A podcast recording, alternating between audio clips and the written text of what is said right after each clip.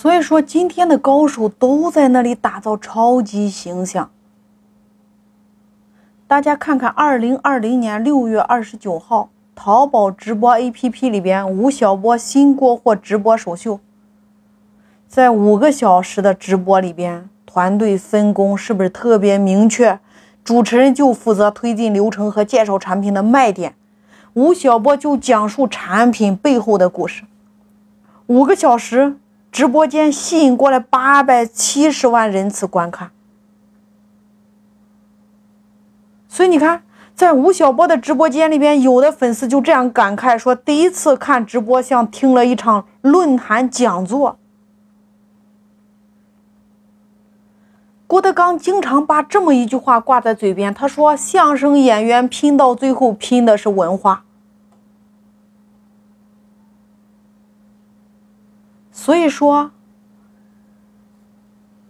从吴晓波直播首秀等等一系列，我们可以看出来，电商直播已经从野蛮生长时代开始面向拼内容、拼文化、拼品牌。所以说，你看。换句话说，品牌就是印钞机，品牌就是一个企业家最大的社会名片，品牌就是你这个人在江湖中的江湖地位，品牌就是你的摇钱树。对于个人来说，那个品牌就是你的标签，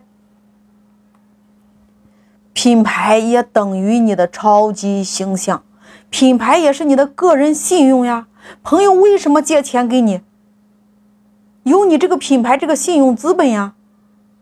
一个外国人从来没有来过中国，但是当他看到长城的时候，他就会知道这就是中国。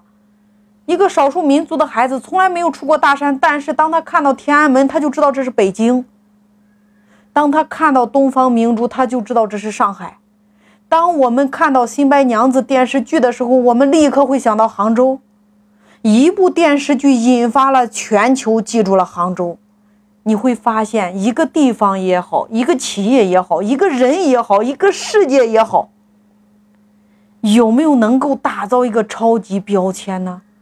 这个超级标签就是全世界或者是全中国人人都知道的一个形象。这个形象可以是历史的、人文的、当代的、文学的、故事的都行。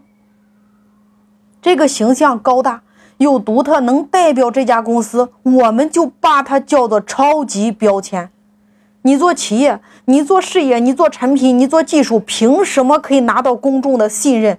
唯有你的标签，或者说你的品牌，品牌凝聚着公众的信任。所以，面对你自己这一款独一无二的产品，你的品牌是什么？或者说你的标签是什么？有了标签，接着才是传播。